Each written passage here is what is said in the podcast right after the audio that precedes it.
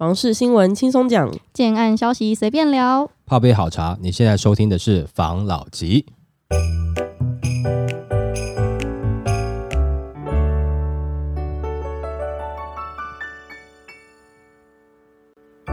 关心你的房事幸福，我是房老吉。我是大院子。我是茶汤会，我是梧桐浩，我们之前不是在聊在聊那个，就是政府有补助租金的事情吗？对，然后就有专家出来痛批，那三百亿的租金不到的人到底是谁？嗯，我们来分享这则新闻。这个新闻他在说三百亿租金补贴谁得利？庄家狂批大傻币。三百亿元中央扩大租金补贴专案，七月一号就是正式上路，将租金补贴户数从目前的十二万户大规模的提升补贴的户数至五十万户，那总经费也从目前每年五十七亿增加至三百亿元。那在野党就有批评政府此举是为了纯为了买票而来啊。行政院就强调，政策纯为照顾广大租屋弱势，绝对不是针对选举而来。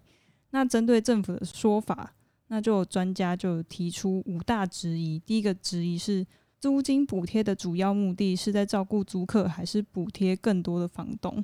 那专家表示，政府推出的三百亿租金补贴，仅是一年的房租补贴预算，但对于出租人的优惠补助却不下于三百亿的规模。目前房东的优惠补助就是包括房屋税同住住家用税率一点二 percent。地价税适用税率二 percent，承租人若享有租金补贴，房屋所有权人于申报综合所得税时，享有每屋每月租金收入最高一万五千元免税。那上述房东优惠加上另外包租代管的优惠，政府实际花费在房东的奖励政策上，已不下于三百亿的规模了。如此租赁补贴到底是在补贴弱势租客，还是在巴结拥有三百万选票的房东？选前加码政策不为选举而来，所为何来？那质疑二是用三百亿就想调出五十万出租房东的资料库。那专家认为，政府有些政策常自作聪明，政府的如意算盘是补助资格大放宽，不必涉及由房客跳过房东主动提出，并且由财政部背书不追溯追缴房东逃漏税的行为。这样一举两得，就可建立五十万出租房东的资料库。但是政府以为那些习惯逃漏税的房东真的会自投罗网？他们会以短期补贴来换来伤害自己长期逃税的利益吗？嗯，第三个质疑的话是，续租被刁难及被涨房租真的是少数吗？那就有立委指出，房屋出租黑市人士无解的状况，弱势族群及青年欲申请补贴，就是造成房东的疑虑，将有。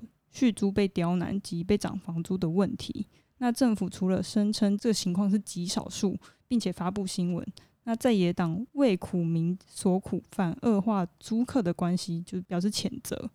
那专家就说，事实上，逃漏税的房东都是以小平数居多。也是占有出租户数的八成以上，这些房东绝对不会支持租客去申请那些补贴。那房客被房东暗示又明示不续租涨房租的现象，绝对不是像政府说的那么少，可能其实蛮多的。那第四个质疑的话，就是奖励房东合法纳税，还是鼓励房东囤房又减税呢？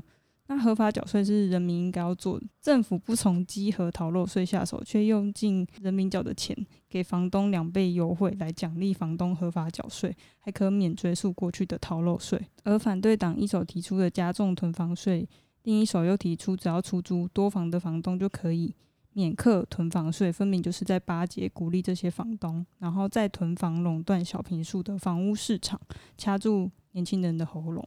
然后最后一个疑虑是。租赁全面登录，资讯透明化有那么难吗？那专家指出，租赁市场应该要全面的透明化登录，才能建立租赁市场的资料库，否则逃漏税、租赁黑市就会永远存在。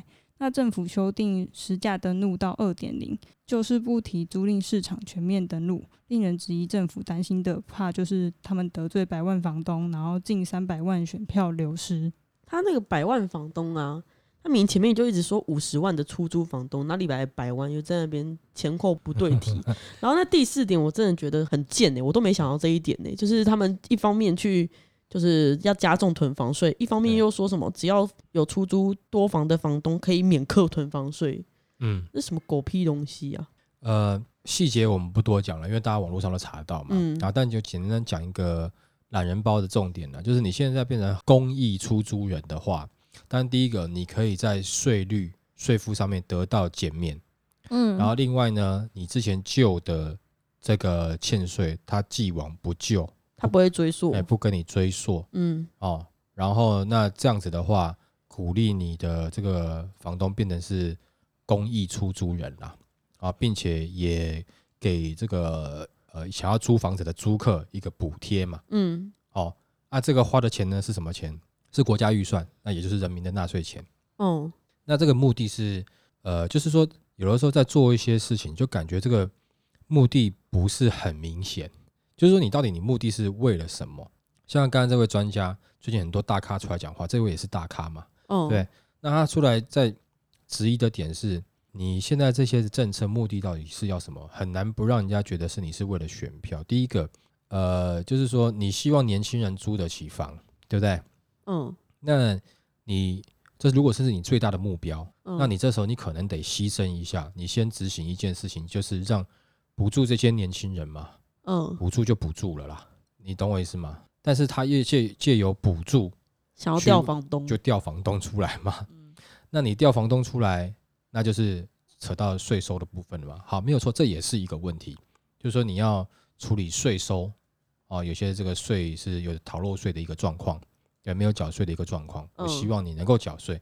那你做了这第二件事情，就会反映到第一件事情，就是人家房东之后未来也是会涨房租啊，对，对不对？他一定会把这个成本合在房租内，然后让让这个租客吸收嘛。对，那你的第一个的重点不就就没有对没有达成了嘛？你本来拿钱出来，帮助年轻人，对，要达成目标了。在你达成目标的同时，你想要达成第二个目标。当你达成第二个目标以后，你第一个目标就失败了。哎，那有点奇怪，对不对？嗯哦，那那再来就是，当你达成了这个第二个目标的时候，那你是希望能够让这些房东能够出来缴税嘛、纳税嘛，对不对？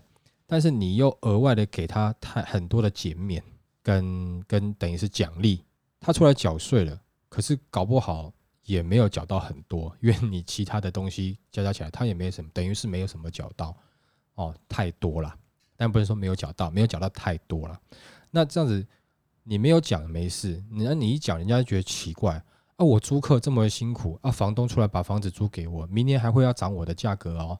但是你今天就已经先给房东这样子的奖励了，那你又会造成人家一个心理不平衡了，嗯对不对？然后再来就是，你又希望这个租赁市场能够透明化，那你就想办法让它透明化就好了啊。用干嘛要用这三百亿的方式来调，对不对？你就是只要立个法，如果说非法出租会怎么样的处罚不就好了吗？啊，你就立个检举就好了啦。那为什么他们不直接立法？会有困难吗？呃，我觉得这个做法就是说，我呃，我在某些层面上，我跟他想的有点像。大家在开会的时候讨论，哎，我要帮助年轻人，这样子年轻人有选票，那怎么帮助？啊，拿钱给他们呢、对不对？好、那有些人会对于这个房东没有缴税，或是有些人觉得房东没有缴税，这个是一个啊，我要课税，那我想办法课税啊。那课税房东人家会生气啊，那就补贴他们嘛，对不对？啊，我要什么东西透明化，好，那我就让透明。可是你叫人家出去自己出来把这个实价登录登上登录上去，可能有难度啊，不然我就用这个，因为我有补贴了，然后这种调资料，然后我刚好啊，你干嘛都不明讲，就是感觉你好像都是一直在用阴招骗人家出来，嗯而且他用的是我们人民的纳税钱，对啊，就是让人家感觉不舒服嘛。而且这个过程中，我这样讲好了，大部分的房东都是善良的人，都是好人，房东只是我有的时候啦，我自己觉得啦，房东只是人生的一个过程。怎么说呢？我年轻的时候，我还不是房东的时候，我的想法会是这样。但是我慢慢长大，等我努力存了钱，买了房子，然后譬如说我有多一间房拿出来出租，当我变成房东的时候，我会变成另外一个样子，对吧？这只是一个人生的过程啊。譬如说我小的时候，我整天骑摩托车狂飙乱飙啊，抽烟喝酒没问题。等我当了爸爸以后，我儿子骑摩托车狂飙乱飙，我开始会担心他，可不可以不要这样子？我你懂我意思吗？嗯那是个人生的过程，不是要像政府一样把房东好像这样子的模式下，感觉他把房东塑造成下一个建商、下一个投资客、下一个他要拿来作为选举的一个敌人的感觉。你们懂我意思吗？哦，啊，嗯房东好像很怎么样，很怎么样，那是不是可以赚到一些这些正在租房子人的选票呢？对不对？啊，但是我讲了房东以后，我又怕房东生气，那不然我补贴你一点钱好了，这种感觉。狼狼鹤啦，但是他他可是他想要人人好，可是我觉得在某些层面上，这样子的过程有没有？其实好像把房东已经塑造成一个跟建商、投资客同样类型的人物了。那以后未来你要洗白回来很难。你现在讲到说，哎、我想要去做投资客，你妈旁边的人看你都觉得你这个人哦很恶劣，不会觉得我很有眼光吗？对，只会觉得你恶劣。你很对对坏。对啊，你啊你买什么房子啊？就是你们这些人在炒房，把房价怎么样怎么样啊？就是这样子。那么有钱做房东，然后还嗯要这样子涨我租金，对又不用缴税对，，哎、下次你就这样子吧。哎、下次就不是我被讲，就你们被讲了哦。房市黄牛就是你们这种，客赚得到钱，何乐不为嘞？对不对？就是因为你存够钱，你会觉得，哎、这个是一个好的投资标的，你想投资嘛？但是在某些的过程中，你就会被人家认为说，啊，那你感觉像是你是既得利益者，你拿到了房子，可是问题是你背这个房子，你后面还在付出很多，你后面还在喷血，哦 那人家没有看到这一块嘛？因为毕竟你有房子嘛，哦，对不对？那但是有必要把你塑造成十恶不赦，有必要吗？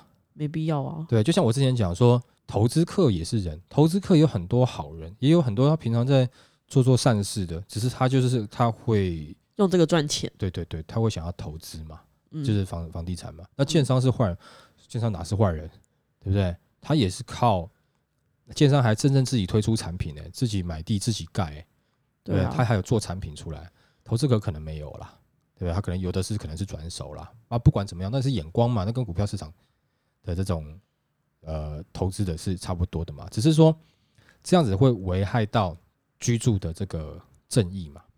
但是你现在政府连蛋的正义都顾不了嘛，没有人没有人在讲说，哎，我吃东西好贵啊，然后要抗议或干嘛？那食品的东西都会被人家炒作嘛，这个我很久之前有讲过嘛，对不对？嗯哦，就是说这个你很难去达到一个，呃就是说大家都满意的。但嗯社会是这样子，可是我觉得没有必要，好像是为了选举，去贴标签，对，一直去塑造一些，呃，把一些人塑造成一个大家共同哎对共同讨厌的敌人，没有必要。那、你花了这这三百亿，然后做这样的事情，也只是我的感觉啦，也只是在做一个分裂群众的感觉呢，就是一直在分分分分到最后，这些人会投我，我就会中哦，的这种感觉。其实有的有的房东跟房客两个很好啊，蛮好，嗯就感情不错的啊、可是有时候这样一弄起来，感觉哎，对啊，你是房东那一边，我是房客这一边，然后就又开始分歧了。那你这样做法，你就很简单，这个税金都加进去，那你房东不涨价吗？你好像在逼着房东涨价，房东你只要他妈一涨价，哈哈，你就是我所要的那个敌人。你看这些房东以前不缴税，现在要缴税了，所以他现在房价都涨了。你看这些房东多恶劣啊！我政府在补助你们年轻人呢、那在年轻人心目中，他的选票是不是要投给谁了？就是有这样的心态。好，那我对你房东，哎、你看哦，我虽然哦，只是让你们正常缴税嘛，对不对？我也不是要你们的钱啊，我也没有说真的阻止你们涨价啊，对不对？我还给你们的税率减免跟既往不咎，对不对？好像我也给你糖吃这样子，这种感觉就是、呃玩完建商了，玩完了投资客了，现在来玩房东，那剩下的人好像都是要被他们操纵风向的一群这个年轻人的感觉，对不对？哦，他们我觉得他有刻意在针对，但我觉得年轻人看不是说年轻人他就一定跟你傻憨憨的，只是他刚好没有看过你们这些手法，看过几次他也会觉得怀疑啊。那你这样子，我租房子，我今年很爽，我今年投你了，但是我明年要续约的时候，哎，怎么变这样子啊？嗯房东是不是就涨价了？那我真的有比较好租吗？好像也没有了。嗯，对，那到最后谁得利了？我不知道谁得利，但我知道有可能谁夺权呐、对不对？嗯哦，嗯，反正这个新闻我看完了、哦，呃，里面的一些我我觉得我没有那么想要去深入讨论啊，因为专家有专家的看法。那我主要的看法是，我觉得为什么要把房东塑造成是这样子的人？嗯，然后你觉得他缺他没有缴税，那你就去追他的税就好了。你想办法去查，反正你政府机关也有人嘛，对不对？那嗯我们每次缴那么多预算，这些官员，譬如说少喝几个晚上哈，哦，有些聚餐少吃，对不对？哦，少浪费一下我们自己国家的凤梨啊、石斑啊这种东西，嗯 对不对哈？那你就可以省下一些钱，去有一个单位，对不对？去专门去做这样的事情嘛？那几几个人的薪资会比你这样子傻逼来的贵吗？不会啊，那你就会有这样的人去集合，慢慢去查。那也许慢慢的这个呃，你觉得该缴税，市场已经是变这样，政令变这样，那大家乖乖缴税嘛，又没有关系，对不对？哦，慢慢来嘛。但你没有必要，你三百亿你都花下去了。嗯你三百亿，因为我我不是说这三百亿分给到这些年轻人不划算了，但是问题是这个后面它会涨回来的嘛，对不对？嗯哦，那房租会涨回来的嘛。但是你三百亿，你只要拿其中的可能二十亿，你可能可以在各县市成立一个单位去集合这些东西，那问题不就解决了？这样子的话，你说房东会不会把这个呃房租有没有转嫁到房客身上？如果是这样子的话，他私底下去集合，我跟你讲不一定，你知道为什么吗？我们被集合完了，房东可能各自都在想说，我到底要不要涨？涨会不会不给我租啊？然后旁边的我我涨了哈，旁边那边就不不涨，那就给他租去了啊，我就没有房客啦，对不对？可是现在全面性的新闻都在报，报道所有房东都要这样子，所以所有房东好像会觉得我现在涨，因为我被课税，我现在涨，其他房东应该都会趁这个新闻一起涨，我们大家已经连成一气，有没有？大家这个同心协力，同时来的涨，不会有人吃亏，不会我们大家都说涨了以后，结果有一个人没有涨，应该看起来不会涨，那就变成普遍性涨，这个不是一个人人性的状态嘛？嗯嗯对不对？好，那那这这我不管，但我是觉得没有必要为了选票或干嘛，你补助就补助，你要干嘛就干嘛，你就直接讲，你不要你去查那个没有缴税的房东，那你去查，你低调去查就好了，但是你不要故意做这样那么大的新闻，搞得好像把全体房东塑造成是一个他不是公益出租人，他就是二职房东的这种概念，不要，我觉得这样不好吧，这样子分、分化我们自己人民干嘛？没错，对不对？好，好了，下一则。下一则他在讲，疫后看屋急转，农舍大成长，家中这需求增七成。那疫情现在已经迈入第三年了，然后根据统计，疫情前后透过线上预约来看屋的看屋量，今年的上半年和二零一九年上半年相比的话，线上预约看屋的件数就是已经微增了两成。那人气最高的预约赏屋类型是以透天别墅居多，那预约量也比疫情增加了约三十八 percent，其次才是住宅大楼。那疫后赏屋增加幅度最多物件由农舍拿下，那它增幅达五十三 percent。那住宅类产品中，公寓的话就是预约量的话反而减了九 percent。疫情时代，购屋族偏好的类型已经开始慢慢转变了，就是为了降低接触的风险，还有一些防疫机能的物件类型，就是更显得热门。那他们首重的话是通风加、接触少、重管理的三大原则。然后专家就有建议，民众从社区外到住宅内，可以掌握防疫宅的五大指标。那第一个的话是可以观察社区一楼是否具备商住分离的动线，确保住户出入口环境与店面人潮的动线是单纯性的。第二个的话就是收发管理是否符合防疫标准，以落实零接触风险。那第三个的话是留意社区的梯户比，单层共用一座电梯的户数以低于四户会比较好。第四个的话是住家室内空间应该重视通风采光，强化空气流通，以选择有阳台或两面采光以上的户型。第五的话就是建议可依同住人数考虑选购复数卫浴的物件，不仅卫生，然后使用方便。若有隔离需求，也可以维护家人之间的健康。他这个疫情就是因为疫情，所以造成他的购物的习惯改变，嗯然后农舍不是增加最多吗？嗯，这应该是因为农舍之前基期比较低吧，就哎一直都没有人买。没有错，我跟你的看法是一样的嗯，哦，就是说，因为第一个你现在房价太高，然后你刚好又遇到疫疫情，那嗯我到农舍的地方去买，但第一个我的房价绝对就便宜嘛，嗯然后同时又可以兼顾到这个哎防疫嘛。那可能有的有点钱的，那我这边买，我买一间农舍，就是含土地的农，可搞不好买起来两两三百万，哦，我当度假也可以啊，或是我当我隔离去的地方也可以啊，哎，对不对？很不错。我确诊了，赶快去山里面待着嗯也可以啊。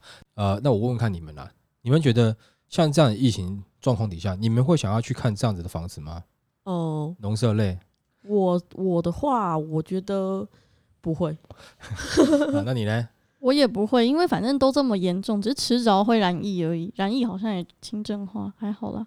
那如果说是猴痘嘞，我都自己小心就好啊。那个不是主要是亲密接触者啊。那如果是猴新冠肺炎呢？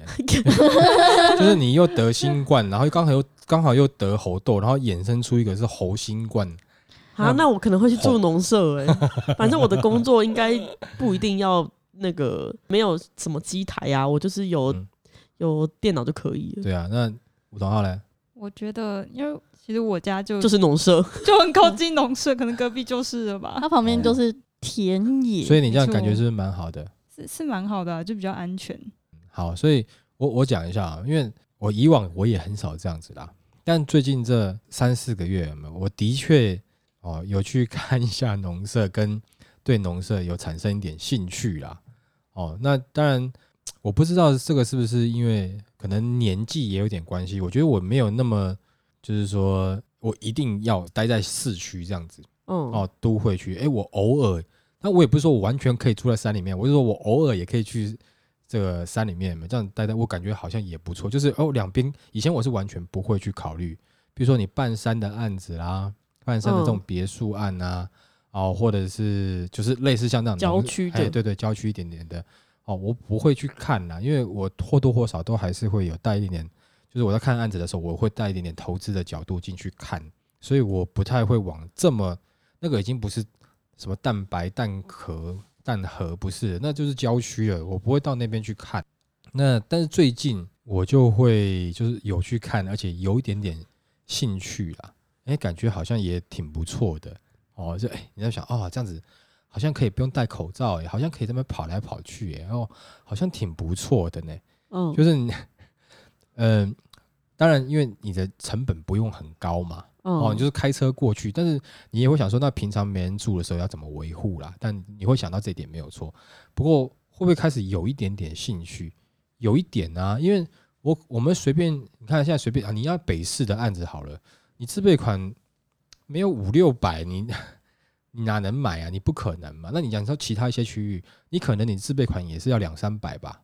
哦要不然再少再少也要一百出头嘛，对。但是如果说你今天买个农舍，你三百万买完了呢，对不对？换个方式来讲，你换台这个凯 N 都都三百多四百了，你那个农舍买下来还比你的车便宜，嗯你会觉得，哎，那有一间好像也也不差哈，嗯，对不？对？哦，万一中国大陆打过来，哎，还跑去山里面躲，对不对？哦，万一或者是说什么海呃海啸，不是金融海啸，是真的大海啸来了，对不对？嗯，嗯哦我可以跑到山里面去啊，是不是？然后最后我就跟诺亚一样，我就活下来了，是不是？就会感觉好像哎也还不错，还挺安全的，然后没有那么多人嗯，哦啊，但是买东西买食材什么，就是啊，的确是比较麻烦的。但是你会不会在这个时间点对那个那样子的产品有一点点兴趣？会有、欸、哦，重点就是它真的也不贵了，对啊，哦，真的也不贵了。那你你买下去好像也还可以，但不具备投投资的这个。没错，纯自住了。对了，要不然你多买几间呐、然后你开始做民宿嘛。开始做防疫旅馆，哎，对吼，有机会哦那。那你也不用负压，啊因为你这个山头就一间，那个山头那间，那呃没有鸟无人烟有没有？每个人的那个什么社交距离哈，不是一点五公尺啊，是一点五公里，对不对？哈，那这样这样子的话，也许哎，它是另外一个生意模式嘛。就是一个山嘛，嗯。然后就可以从山脚你就嗯。盖一个中央厨房，对，然后从半山腰的地方开始，就对。每隔几公里就一户那个防疫的这个嗯。旅馆，对，然后你就派一个人，那个人他是已经得过疫情，所以还有那个无敌星星，嗯，然后就负责这样一个一个这样送餐上去，或者我们有一个 AI 机器人这样送餐上去，，AI 机器人会没利电吧？利息这样赚你要花多少钱啊？而且我跟你讲，如果说哈，在在可能去年的时候，就是那个致死率很高的时候，你这个可能很夯，但是现在已经致死率已经没有那么高了嘛，都很容易痊愈的话，我觉得你这个可能就比较难一点点的，哦人家也不会花那么多钱啊，对不对？可能自己家里他说啊。哇，到你这边住要花那么多钱哦啊，不然我买一间，他比你还有钱，有没有？对不对？好，没错，然后再来是你要做中央厨房，我跟你讲，哎、做民宿蛮累的，那我觉得要有点热情啊，因为我朋友在做民宿哈，我觉得 真的是要有点对于这种这种行业是要有热情的、不然真的有点累啊。是哦，嗯，这我觉得真的有点累啊，就跟跟那个，因为你毕竟你房间还是要打扫，还是要整理，然后你要准备，你至少你要准备早餐嘛，对一个餐餐点什么之类的嘛。那我真的是觉得有点累了。那跟餐饮业，嗯，因为你你自己想想看，哎、在那边的话，你所有东西你要拿出来，哦，就是每次的那个睡完的床铺，你要拿出来洗，要拿出来晒，然后或者说新的杀菌杀哎毒，等等的，然后还要用热水煮过，蛮累的啦。尤其在现在这个时间点，你的你的这种只要是饭店业啊，你的这些寝具啊，一定都要好好的消毒，嗯，你就怕突然哪一个中了，那你这个这个追溯到你这个饭店，对啊，那你这饭店又生意又没了啊，对不对？我还是上次还听说有人连那个每一次就住房完，连窗帘都拆下去洗的窗帘呐、啊，哦，嗯，这也很辛苦，而且现在要要你，变成说你要再多加漂白水嘛，因为你又怕猴痘嘛，所以哎，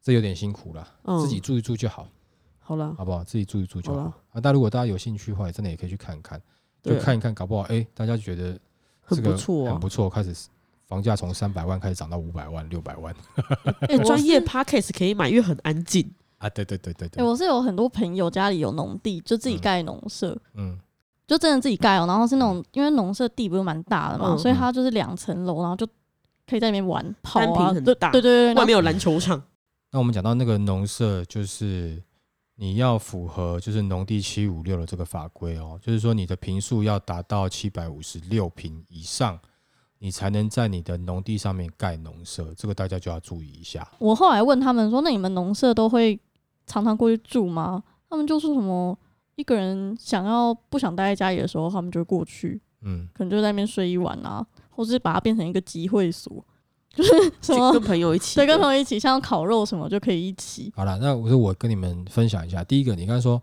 在那个很安静，有没有？不嗯见得，常常会有虫叫，就是对对对，很惨叫之类的吗？而且，譬如说下午大概四五点，那个小黑蚊也是挺可怕的。然后再另外一个，你说久久去一次有没有？那里面一定会有虫，一定会有蜘蛛网，哦，哎、一定会有。而且有的我还有看过，进去以后，哎、就怎么地上有个在爬，哎哇，好大只蜈蚣啊蜈蚣啊！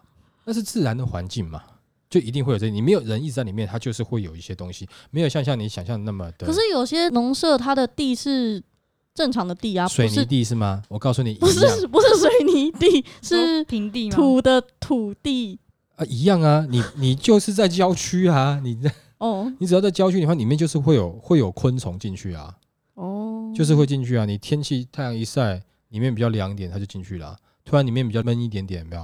然后太阳刚好下山，它又出来了，就这样子啊。那是他们的避暑胜地啊，哦，对吧？你看，对啊，有人住的时候都有蟑螂了，没有人住应该就会有很多东西。嗯，真的啦。所以我没有对农舍抱有太大的幻想。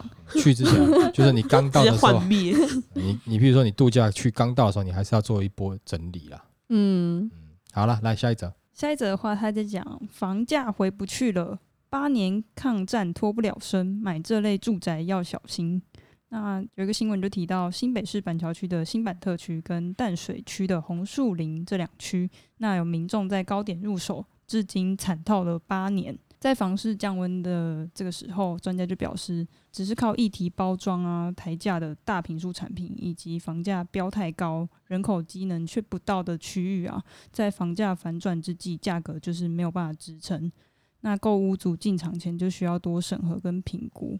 他也有说到这一波房市多头的热潮，以市场性最好的话是中小型平数的产品飙涨最高，那大平数或是高价住宅相对涨势不大，民众千万不要以为会补涨，然后就直接进场。那专家就有提醒，大平数的物件若非在就是主力的豪宅地段，那建案规划跟建商品牌也没有一定的水准的话，只有靠一体包装去哄抬的话，在市场反转时，价格容易就会受到挑战。然后，尤其是现今的小家庭跟不婚族都蛮多的，两到三房的产品才是市场的主轴，大四房的市场性不佳，要购买前的话要特别留意。我之前有看到一个新闻，嗯他是说那个也好像也是一个房市专家在分析，然后他说今年的下半年嗯要小心假豪宅的产品。可能就是像这种刚才讲的平数比较大啊，然后嗯可能就是那个机能没有到位，但是房价先到位的这个类型的产品，很容易被套牢。嗯，但是首先先看就是你买这些假豪宅的原因是什么啦？自住的话就没差，是吗？对，的，譬如说我今天我就是想要买这样的平数的，嗯可是呢蛋蛋黄区的我真的买不起，嗯那我买在蛋白区可以吗？可以吗？嗯对不对？但是我就是要这样的平数嘛，嗯嗯所以它到时候未来能不能卖，我可能不是我考量的第一个重点，因为我考量的是我要住，我的家庭成员可能是这样子多啊，我需要这样的平数嘛，嗯对不对？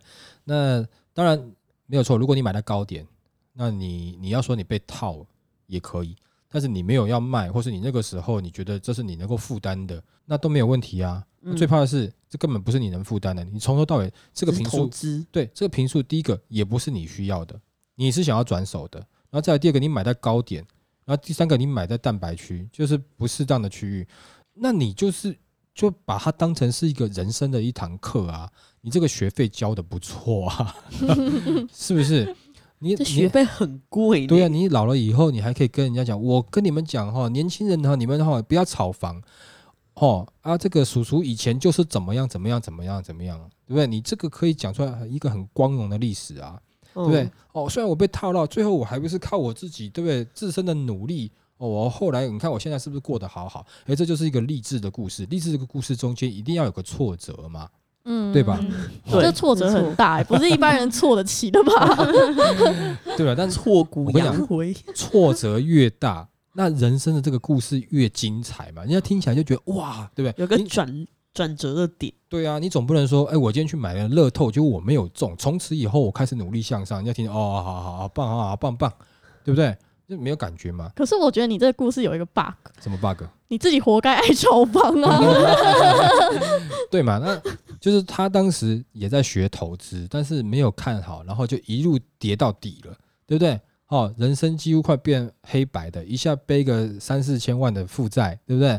然后后来从人生的低谷慢慢往回爬嘛，对不对？哦，嗯慢慢爬爬到他现在的这个位置，哎，那这种故事就听起来哦有点精彩哦，对不对？嗯，是不是？哦，那只是说要一点时间发酵了，但是首先你也要克服到这一关嘛，就是 你不能真的被他打垮嘛。没错，对，那刚才就讲了嘛，如果你今天是想投资，你选择的不是主力平数，嗯对不对？然后再来是你选择的不是好的地区，就嗯，地地段，对不对？嗯然后再来就是呃，你又选在高点进去，哎，那这个也不需要专家讲啊，对不对？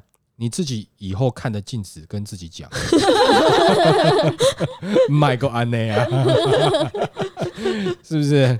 对吧？哦，反正好了，我我觉得刚才顺序应该换一下，因为因为大家都讲嘛，location location location 嘛，对不对？地段嘛，所以你第一个地段你选在蛋白或蛋壳，你可能就要担心的嘛，对不对？嗯，那第二个就是你的这个评数是不是大家要的嘛？你如果进了一个产品大家都不要的，对不对？我我举例啊，你有没有看过那种很长有没有？大概长大概八九公尺那种加长的礼车，有吧？那么长，你台湾进一堆，有谁要跟你买？我巷子都转不进去。